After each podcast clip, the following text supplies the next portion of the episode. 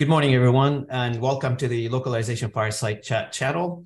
Uh, today, I'm honored to have with me as a guest uh, Sukhi Alberga. And uh, Sukhi and I, we know each other now for a while. Uh, we've known each other for a while. and uh, I had the honor of meeting uh, Sukhi face to face for the first time in Moncton, New Brunswick. this this winter, I guess I was there a few a couple months ago now, and an incredible person, incredible achievement, and today's topic, we will be talking about the uh, diversity and equality and uh, the uh, interconnectivity, if you will, between the topic of diversity and equality and localization, which affords the opportunity for communication in any language uh, for the um, uh, on any subject.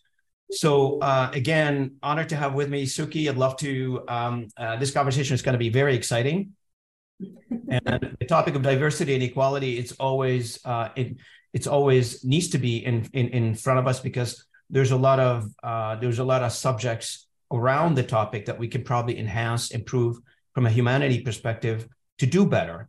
And this is what this topic is all about. How can we work together in various industries to make sure that we are advancing diversity and equality across various demographics and geolocations? So, welcome to the show, uh, Sukhi and I'll uh, give you the mic. Uh, just do a little bit, if you don't mind. Uh, give us a little bit of an intro, who you are, where you where you are, and um, what's your personal and business interests. Well, thank you so much, Robert. It's always a pleasure to talk to you. I know we always have fun when we get together, so hopefully listeners will enjoy this conversation as well. Um, yeah, so I'm Sukhi Dillon-Alberga. I'm the founder of Bridging Legal Solutions. We're the first multidiscipline practice in Canada, in the area of business law and health law, we do services for HR and accounting. So, really, truly, when clients come to us, and the reason I came up with the whole idea and the concept of the firm was that when clients do come to us, uh, especially if they're in the startup space or health practitioners, um, that we are able to help them not only from one legal issue, but from every angle that overlaps, right? And sometimes it can be a CRA issue or an HR issue. So I'm really passionate about entrepreneurship. Um, it's in my veins. My family are entrepreneurs. Um, prior to being a lawyer, I had with previous profession in corporate and health law sector. So for me, I used to find clients would say to me, Sukhi, you know, when you give us advice, you just don't give us legal advice. You kind of you, you give us this broad understanding of things that we didn't even consider or think about. Mm-hmm. And so that's why I came up with a multidiscipline practice. It was quite the feat to um, convince the law societies to finally get the permits and stuff. So we're operating both in Ontario and New Brunswick. And so um, it's exciting. It's an exciting venture that we're going through. And topics like these are really important because we are in the sort of the type of clients and the, the space that I'm in, um, we have a lot of technology, um, individuals coming with new innovation and things like that. So these kind of things, diversity, um, biases, um, inclusion, overlap and it's so important and how we do business and how we mm-hmm. um, hire individuals and what is that supposed to look like and how can we be stronger together going into the future and um, and really breaking ground in many areas. And I think um, inclusivity mm-hmm. and diversity is a key part of that. Um, and and also merit. Merit is so important too. Um, and it's uh, you know it's one of those um, uh, podcasts that you that I've started where we actually um, have a bit of a more uh, casual uh, tone in terms of how we talk uh, on the on this podcast. We target several areas and I know um, you were living in Ontario, right? So, and you moved to New Moncton, New Brunswick. And me being uh, from Moncton originally, you know, I found that very interesting. Somebody from Toronto to move to uh, Moncton. Just a side note, if you don't mind, for the audience, what drove you to move to Moncton? Well, actually, I think the real reason we ended up moving, and quite frankly speaking, we were the one of the rare breeds that actually moved eight, uh, eight, I think it was eight, nine months before the pandemic actually hit. So we weren't that wave afterwards. We were the wave before. It was not during the pandemic. It was yeah, no, no, no, no. And um, I think um, I have twins, you know, and they're six year olds. And so for me, it was really important for them to have a sense of community growing up. And I remember when I grew up, I grew up on the Danforth, you know, a little mm-hmm. big town. And I just remember like you'd be playing outside as a kid and your parents wouldn't worry where you are. You'd end up having dinner at your neighbors and your parents would know that. And then all of a sudden you would get that nine o'clock call when the sun's coming down in the summer to come home, right? And, you know, like people were just looking out for each other. There was the neighborhood watch. I remember mm. that, right? And we kind of just felt that, you know, I wanted that sense of community. And it was like, where could we do that? And where is a new place to kind of that's more that's going to have more growth. Um, mm-hmm. I love Toronto. I mean, I'm born and raised there, you know, and it's a beautiful city and and everything else. But you know, it's saturated now, and so the sense of community meant that you had to go really out in the suburbs. And we lived in King City for a little bit there as well. But then again, it was really hard to get that sense of community. So we mm-hmm. kind of bite the bullet and and thought we'd come here because Moncton is kind of known for its uh, being friendly and a real sense of community. Absolutely. And so I have no regrets. I mm-hmm. actually really love it here, and my children are thriving. And so it was a good decision for us. By all means, really was. Our audience, for those of you who don't know, I started my career journey in Moncton, and I uh, and this is where I was. Uh, I started my localization career journey in Moncton and our uh, small office was in Dieppe, New Brunswick, actually, uh, just the uh, opposite side of the uh, the river, and uh, that separates the two. Uh, that little what do you call it, Petitcodiac River. That's right. Yeah. So yeah, and it and it's it's uh it's sort of like my hometown. Every time I go back to Moncton, it's like going home, and I miss it. And I I hope one day I'll be able to. Um, uh, you know retire in in in in that area I, just like something part of me i guess oh i would love that we have coffee every week you and i and you know what the great part is is that um and i say sometimes my friends i think they envy me sometimes um i'll say to them oh yeah we just came you know we were at the ocean you know and we just came back and it's like a 15 20 minute drive whereas in right you got to go to Lake Simcoe or Collingwood. You know what I that's mean? That's not an ocean, that's a lake. Yeah. and really, it's just a drive, a short distance drive away. And right. it had to take a lot of getting used to being in Moncton because when I first got here, I always had that, you know, oh my goodness, how long is it going to take to go find the hospital? Or how long is it going to take to go drive over to the government building? Meanwhile, they're like 10 minutes apart. right. yourself, I don't miss the 401. I do not miss the 401. Oh, you did such a wonderful thing by not missing the 401. Um. yeah. I hear like any time of the day, it's busy there now.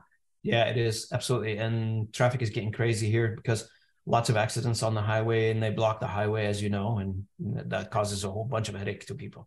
Yeah. Switching back to our main topic, if you don't mind. Um, uh, in your own words, what do you mean? Uh, can you tell me a little bit about um, equality in your, you know, in from your own perspective? What does that mean to you? I think equality for me means is everyone having the opportunity. You know, having the opportunity. If you have the skill set, you have um, the gifts and talents. An opportunity should be afforded to you, and okay. it it just should be there. It's like a given thing. And and I think regardless of gender ethnicity regardless of backgrounds. Yeah no not at all. Like i think it's really what do you bring at the table? What do you bring at the table? And i think we have to sort of be careful a little bit about that. In, in my humble opinion um, i feel that sometimes if we do there has to be a balance. Don't get me wrong diversity being a minority woman myself and i mean i i had a father who you know his story was i came here in 1963 with eight dollars in my pocket and i saw discrimination and i felt it and but i still made something out of myself. And honestly my father has jewish friends italian friends like greek friends like you know he he's an indian man he has his you know friends of his own as well. Like he was never like that and i think i get a lot of that from my my parents too my parents when they came here they were really open they weren't like you know um, we're going to to be in our own segregated thing. not that i'm saying that's a, that's bad i'm not saying that that's that's the wrong thing but what i'm saying is is that there was always like a recognizing of the other person's diversity and culture and respect for mm-hmm. that and finding commonality in that and really embracing each other and I think that's really important because when we do that, it's so enriching the relationships become.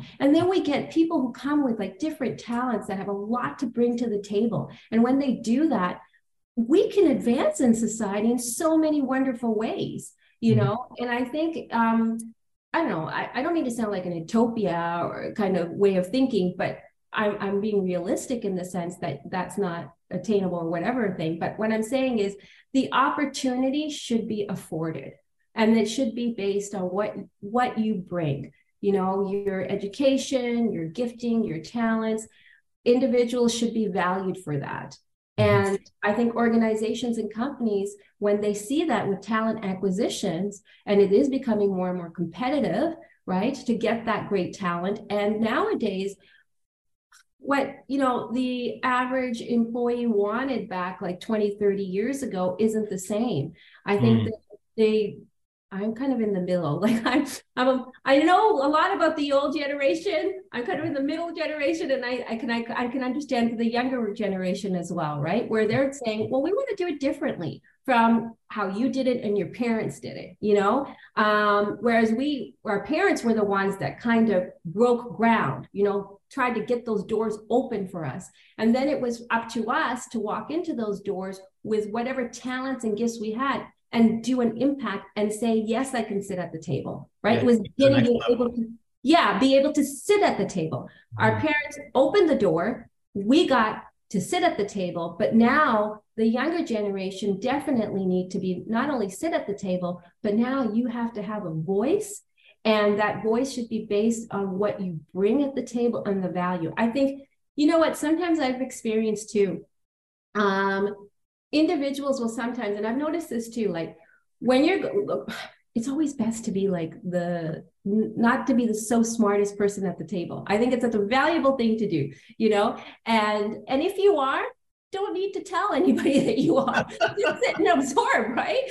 And and hear what's being be that stealth person. yeah, exactly, right. And hear what's being said, and then contribute. You know, with with with you know um, wisdom i think wisdom is such an important thing to have nowadays and, and people need to understand that you know to think things through and then be able to speak but mm-hmm. you know when you're at a table when other people are smarter than you right and you're listening and you're respecting mm-hmm. what they have to say and then mm-hmm. you speak something that they're like oh my goodness wow i mm-hmm. didn't like oh that took me back that's really what oh that, that's interesting what you said people take notice and that's that's what's really valuable because mm-hmm. it's what's the change you can bring? What's the positive impact that you as an individual can bring? Doesn't yeah. matter what your gender is or what your color is or anything mm-hmm. like that. And i think at the end of the day it's so important we embrace each other. We embrace the differences and uplift one another because you know, a lot of times a lot of times you know people have the skills and you know i mean this is a topic that everybody is on their mind right now in canada and in the western world is that we have a lot of newcomers coming in uh, with good degrees that were practicing, you know, high level um, career um, and professions in their home countries, but they come here and they end up, you know, driving a taxi or doing something menial, not in their profession, that's for sure. And so the uplifting part is very, very important. Give people a chance to demonstrate their skills. Yeah, and I think, I think, you know, sometimes people talk about, well, you know, um, there's certain privileges afforded to certain uh, individuals and demographics of people, right, so to speak. And I think maybe in the past that was true, because if you think about it, and I can, you know, like I was in um, a conversation on on diversity and um, inclusivity, and it was um, a webinar that was taking place in the states, and um, they were talking about how the there was like a significant percentage of white families that are below the poverty line right? And so i think sometimes when we kind of throw the word privilege out there it's like yeah no doubt there was at a time there was and maybe in some cases it can be. Um, obviously i remember when i was in university and i was doing um, my undergrad there i took a course on um, um, gender and um, uh, what was it gender and i can't remember what it was called but it was it was just a course about you know um, society and how gender plays in it and things like that And even in that course, I remember at the time, I was probably 19 mm. years old. I had never thought about it. And it really opened me up to think, well, you know what? Um, an experience that a white woman would have versus what a black woman would have versus what a South Asian woman would have versus an Asian woman would have, or mm-hmm. even in the male, their male counterparts they're going to be different experiences. There's going to be different challenges for them, right?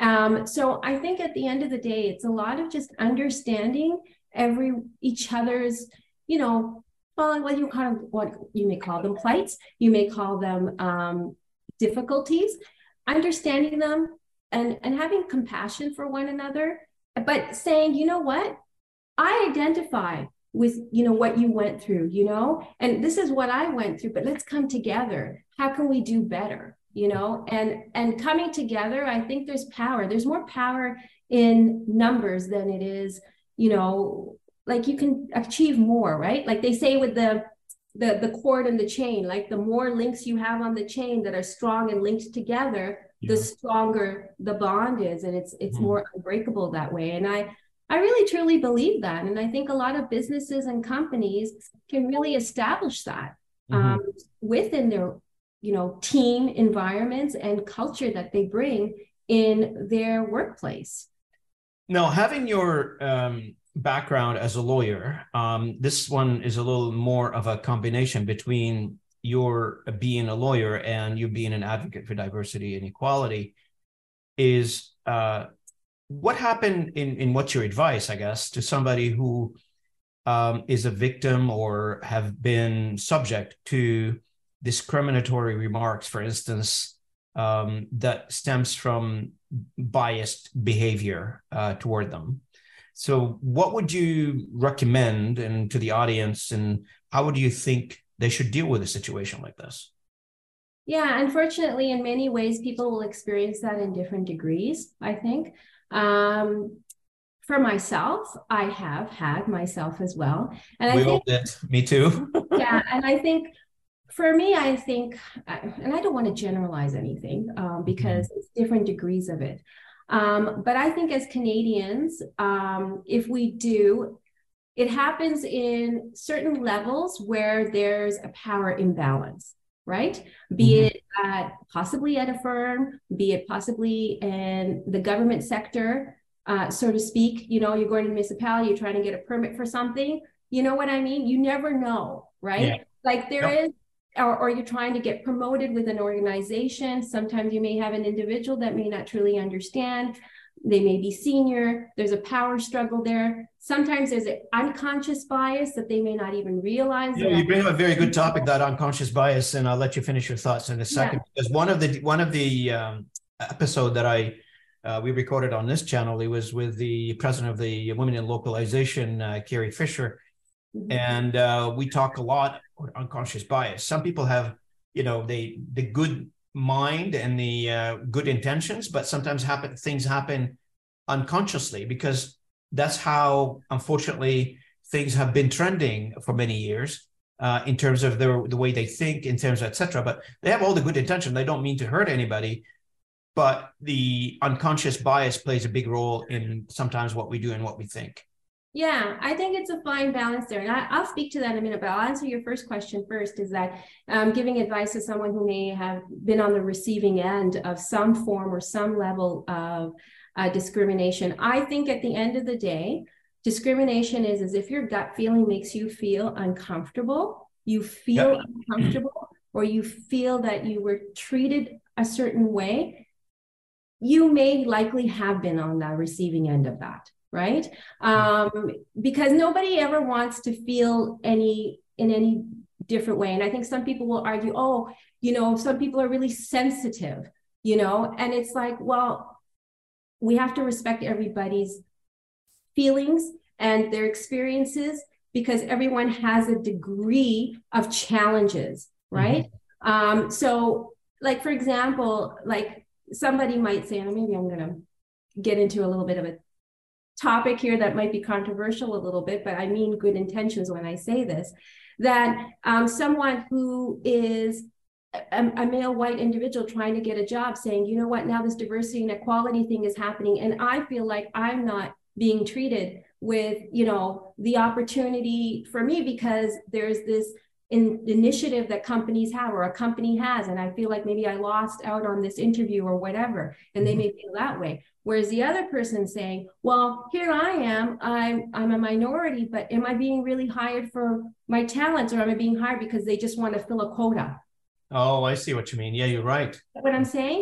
So each not- person is valid in what they're saying right? Yeah. of course you're going to empathize with each one and you say but you don't know. But i think at the end of the day it's like when you're input in those situations it's it's sort of saying to yourself mm-hmm. okay this person had like i mean if it's really outright discrimination where they come out to you abusive like really blunt about it then i mm-hmm. think everyone no matter who it is even if it's a power struggle you have a right to speak up you have a right to say i'm sorry that you feel that way or or whatever the case may be don't engage in it obviously yeah. back. You do not want to do that. Keep your demeanor, your professionalism. And then you know what? You have the Human Rights Commission. That's what it's there for, right? And you find so your advice is to if somebody is subject to this to uh, go to Human Rights Commission. Absolutely. and if, it, if they are in a work environment, I'm assuming that would be what HR or something. Or? Yeah, they should go to their HR department and make a complaint and speak to them about it? Of course yes. It should go into management. Now if it's the manager themselves doing it right? Or in cases where we have and i've had i have clients that come to me um, because i do the hr end of it as well is um, like for example i had an individual who um, has a disability and she was hired and within her disability um, she also had another disability that she did not disclose to uh, the employer. And her disability that she had that she did not disclose to her employer was just because she just didn't want to be treated differently. But however, that made her not as, she wasn't as a functioning adult in terms of social networking and social encounters with individuals and her teammates. So she always felt that they would always be like, you, you're too quiet. You need to open up more. You need like, you know, there would be these kind of things. And, and she felt like there were jabs at her, you know, yeah. and, um, and really, but she was very talented in what she did. And then it got to the point where it was becoming very overt that they were mistreating her and treating her differently. And there was a grounds for discrimination on disability as well as race. And so then, yes, a human rights complaint was filed. And then, of course, when it goes to the human rights complaint uh, tribunal, they will assess your complaint. They won't proceed to tribunal hearing until they actually assess the value. And so an adjudicator would look at that, make sure that there is merit, and then they will also make sure that a settlement can happen first before even going to hearing right? And then once you do file a complaint, you can't withdraw it because the whole tribunal is there for a reason to um, ensure that this doesn't happen, right? That you know um, Canadians have, no matter who we who we are, what background we have, That's that right. you know we don't tolerate discrimination here. Like as a society, we it's it's not something that's acceptable. Yeah, right? this is something that Canada done very well, and I'm yeah. proud to say yeah. that Canadian yeah. that we've targeted the, this entire topic of discrimination very heavily, and I'm proud to say as a Canadian that we're making a huge progress on, on the topic. So, I mean, there are still areas of improvement, and there always will be. Uh, but we've done, we put the policies in place, we put the system in place to address uh, discrimination. So, which is great.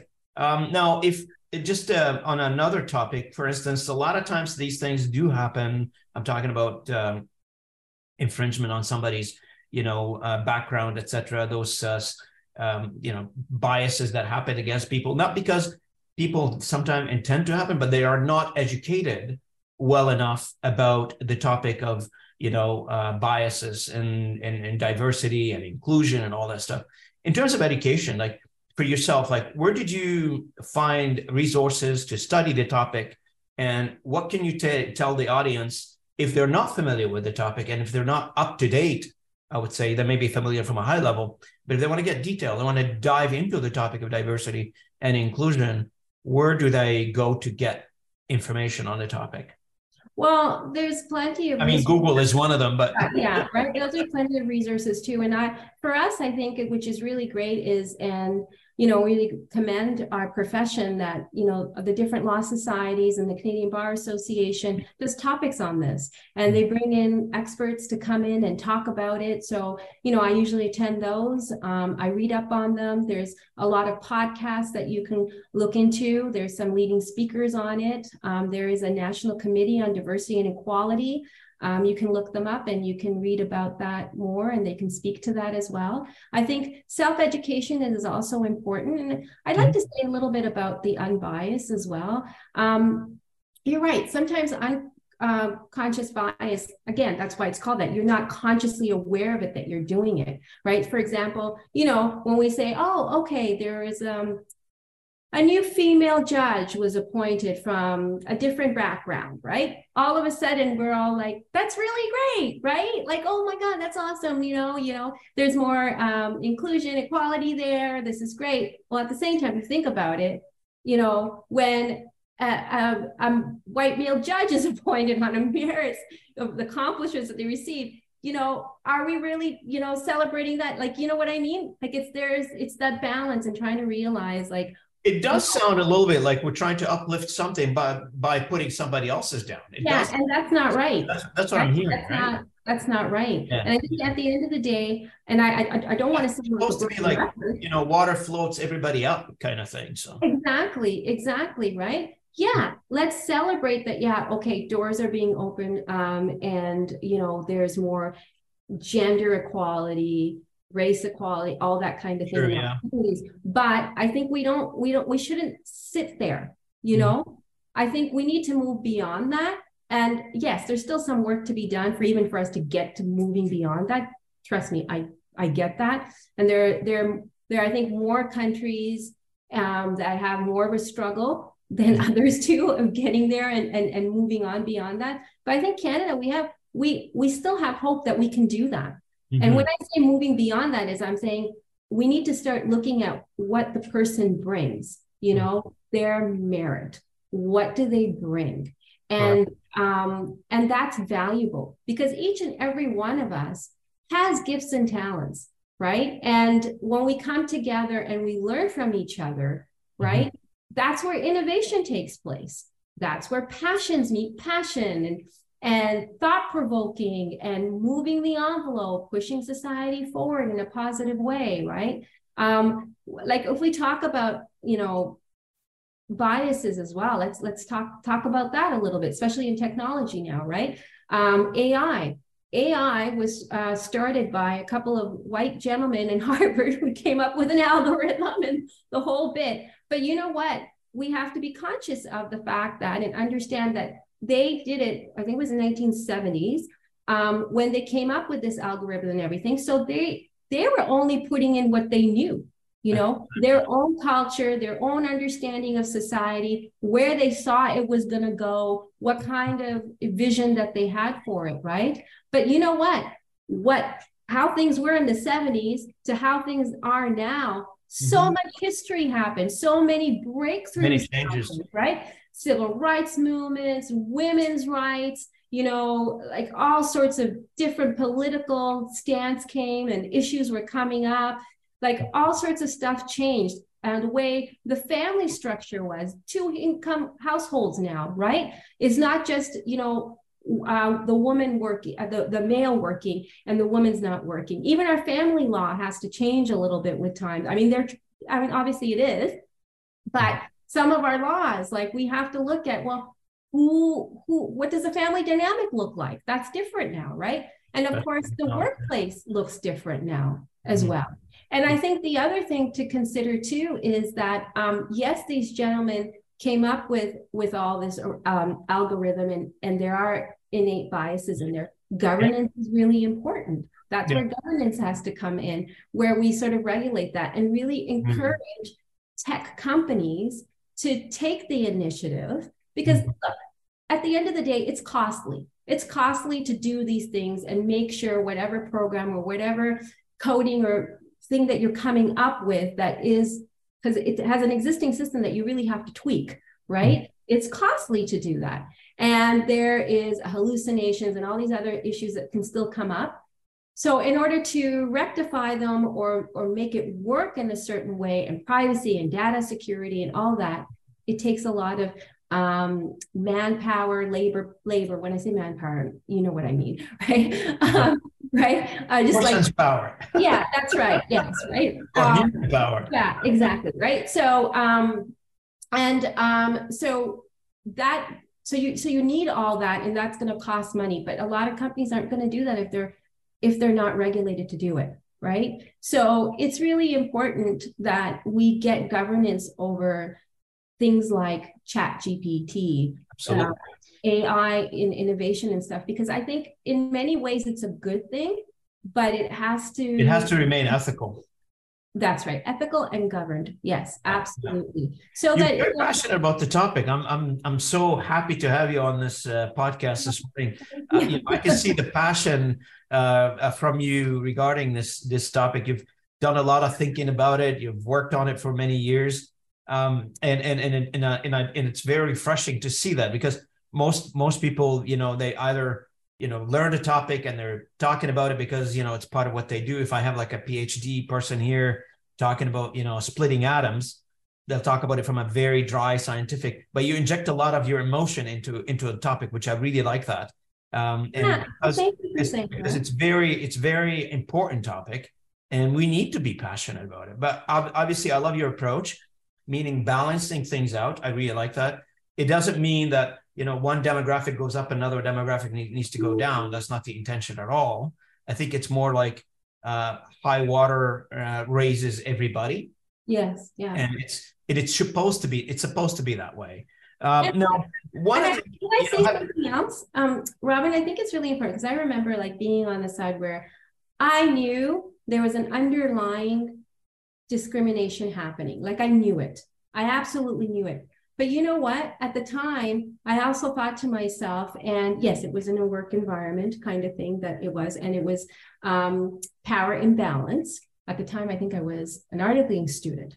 And so, um, having said that, like it was, I just, I just remember, you know, thinking to myself,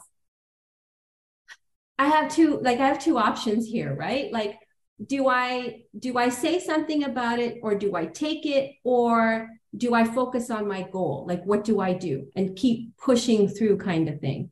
And I think in in many ways I did both. What I did was I kept pushing through and then I remember I ended up at the end of it approaching the person and really let them know how I felt. And quite frankly speaking, at the end of what my time in term with this individual working with them, mm-hmm. that person's mindset shifted and actually said to me that I was one of the best students at the end of the day.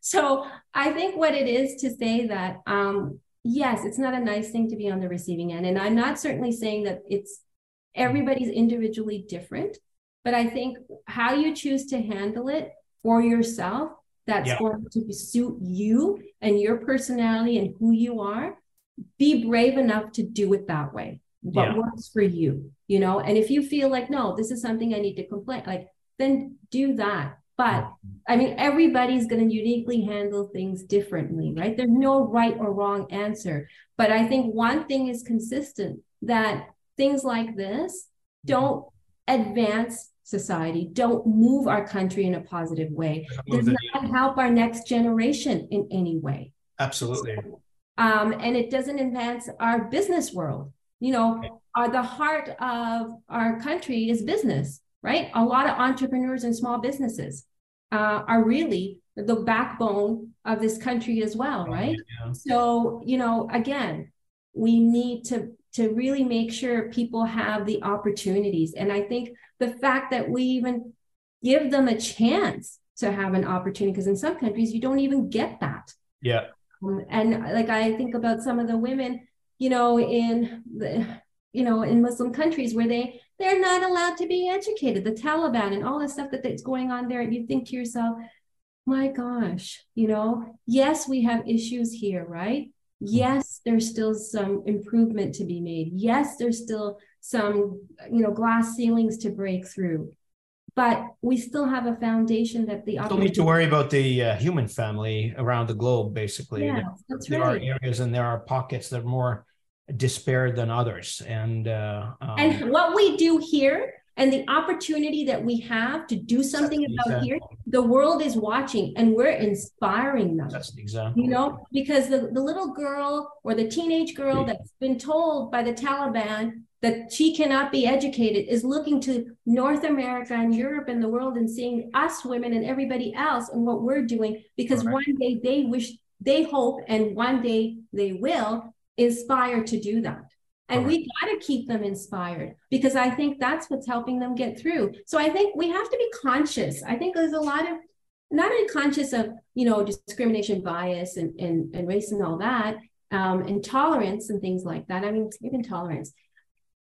That's a little funny word too. I want to talk about that in, for a minute too. But what i want to say is is that we have to be careful of that. We need to be mindful of what we do in society and in our communities here local communities on a provincial level and a national level here in canada is really going to impact and inspire other people around the world too. I think if we can all stop and think about that too, I, I think we're going to keep continuing to make really good ground in Mhm. this area. But Mhm. yes, there's still work to be done. There's Yeah, still work to be done. Ab- But in, in terms of saying the word tolerance, like it was always like, you know, tolerant. the word tolerance is just like, again, you know, I mean, if I look at it in a dictionary, I'm tolerating somebody. I don't like it. I'm tolerating it. there's a difference between tolerating someone offensive to me. yeah embracing someone embracing and accepting right um, and and welcoming right and learning and um, being open to new experiences and things like that. So um yeah i think i think when we're more that way um we actually do good things. We're able to do amazing things as a society. Look, I mean, I know on our, we're coming up on time here, but um, from a uh, our industry, from the localization industry, and how this whole thing fits.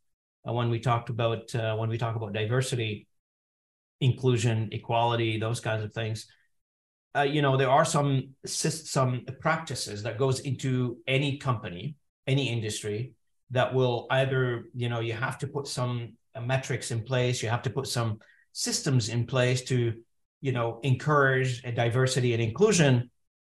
But in the localization world i think it's more native to us because i feel like i mean take a company such as the company i work for and you know um, if you translate let's say to i don't know 400 languages more per year well guess what you're touching 400 different demographics these individuals from those demographics they need to do the actual work so you're engaging we're engaging in our industry these pockets of, uh, of, of people, of populations, and we're bringing them in. It doesn't matter if their geolocation nowadays, the world is connected.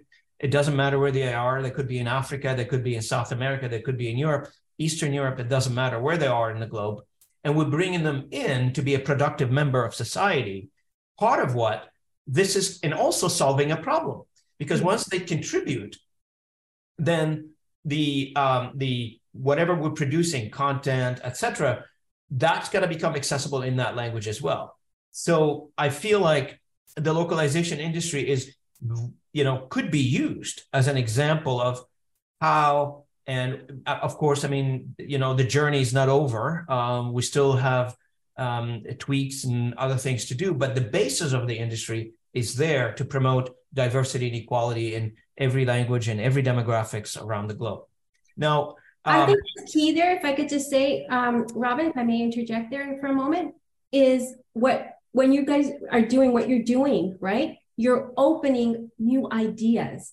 You're you're bringing up, making up sort of um, a, um, a network of people coming together, sharing new ideas, and language isn't being a barrier, and then the culture and the differences isn't being uh, a barrier because now you can understand each other, right? but then Absolutely. it's opening up ideas ideas that they may never have been exposed to but again what ideas they have that you know here in north america there's a lot of ideas and cultures and things that you know, we can embrace and, and try and understand and learn right. from, which are good, valuable things. So I mm-hmm. there is that understanding and opening of ideas. And I think that's where even like AI and technology is also a, a you know common in that as well, right?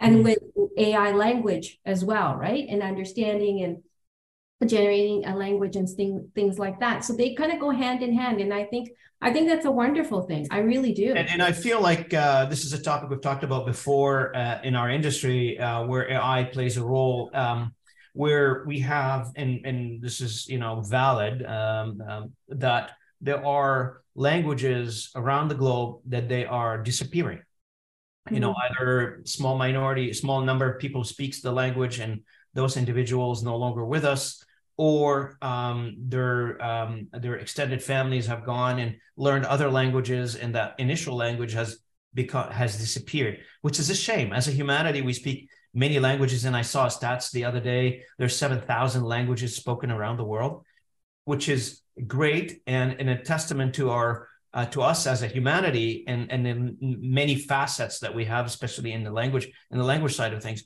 AI can really help in preserving those languages in capturing these languages, containing them within the neural network, and for people and for generations to access, to learn, and to preserve. Which yeah, you don't talk about it much, but preserve the world doesn't run on you know key four or five languages. That's that's the yeah. world runs on all of its languages and you know preserving all these languages and not limiting you know the communication to two or three top languages it's very very important for us as a humanity. can you, can you think of i did classical civilization studies in in my undergrad at u of t. Um like could you imagine we not having the the iliad or the or, or the odyssey? You know that rich literature and understanding of the human experience and how like look how that was preserved and passed on and now we study it and we take it apart. We couldn't understand its original language and what that was. How much could we have missed?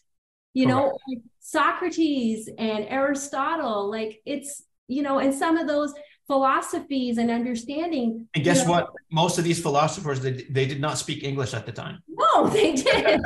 right? No, it was ancient Greek. So, you know, and like there's so much history, you know, and that's part of it. Like we're, in a way, our present is going to be someone's history. Correct. Right. Absolutely. And, Every, so and you absolutely what, what, hit the nail on the head on that one.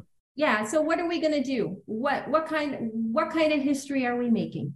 Correct, correct. Right. So, um, sorry, we're coming up on time here, and I don't want to. Uh, I know we could talk forever. And, I, and I feel the time just flew by. To be honest with you, talking to you, and I appreciate I know, you I this morning. Um, you know, I could talk to you about the topic for an entire day, but uh, you know, all have things to do, and we've got a bunch of schedules to to meet. Uh, I really appreciate you having um, being with me this morning. If there's any last uh, few words you'd like to say before I we finish the recording. I appreciate it. Oh, not at all. Thank you so much for the opportunity and asking me. It's such a privilege and an honor to be on your podcast. And I love what you're doing. I really, truly do. And um, yeah, I think just the parting words is is like we need to just see each other and see each other for what we do and the talents we have and value that and how together what breakthroughs and, and amazing history we can navigate for our generations to generations. And I think that's that's a key thing. Again, Sukhi, thank you so much for being on my podcast this morning, uh, and uh, look forward to having further conversations with you, and hopefully bring you back to the podcast for another topic. Always pleasure. My you. pleasure. Thank you so much. Thank you.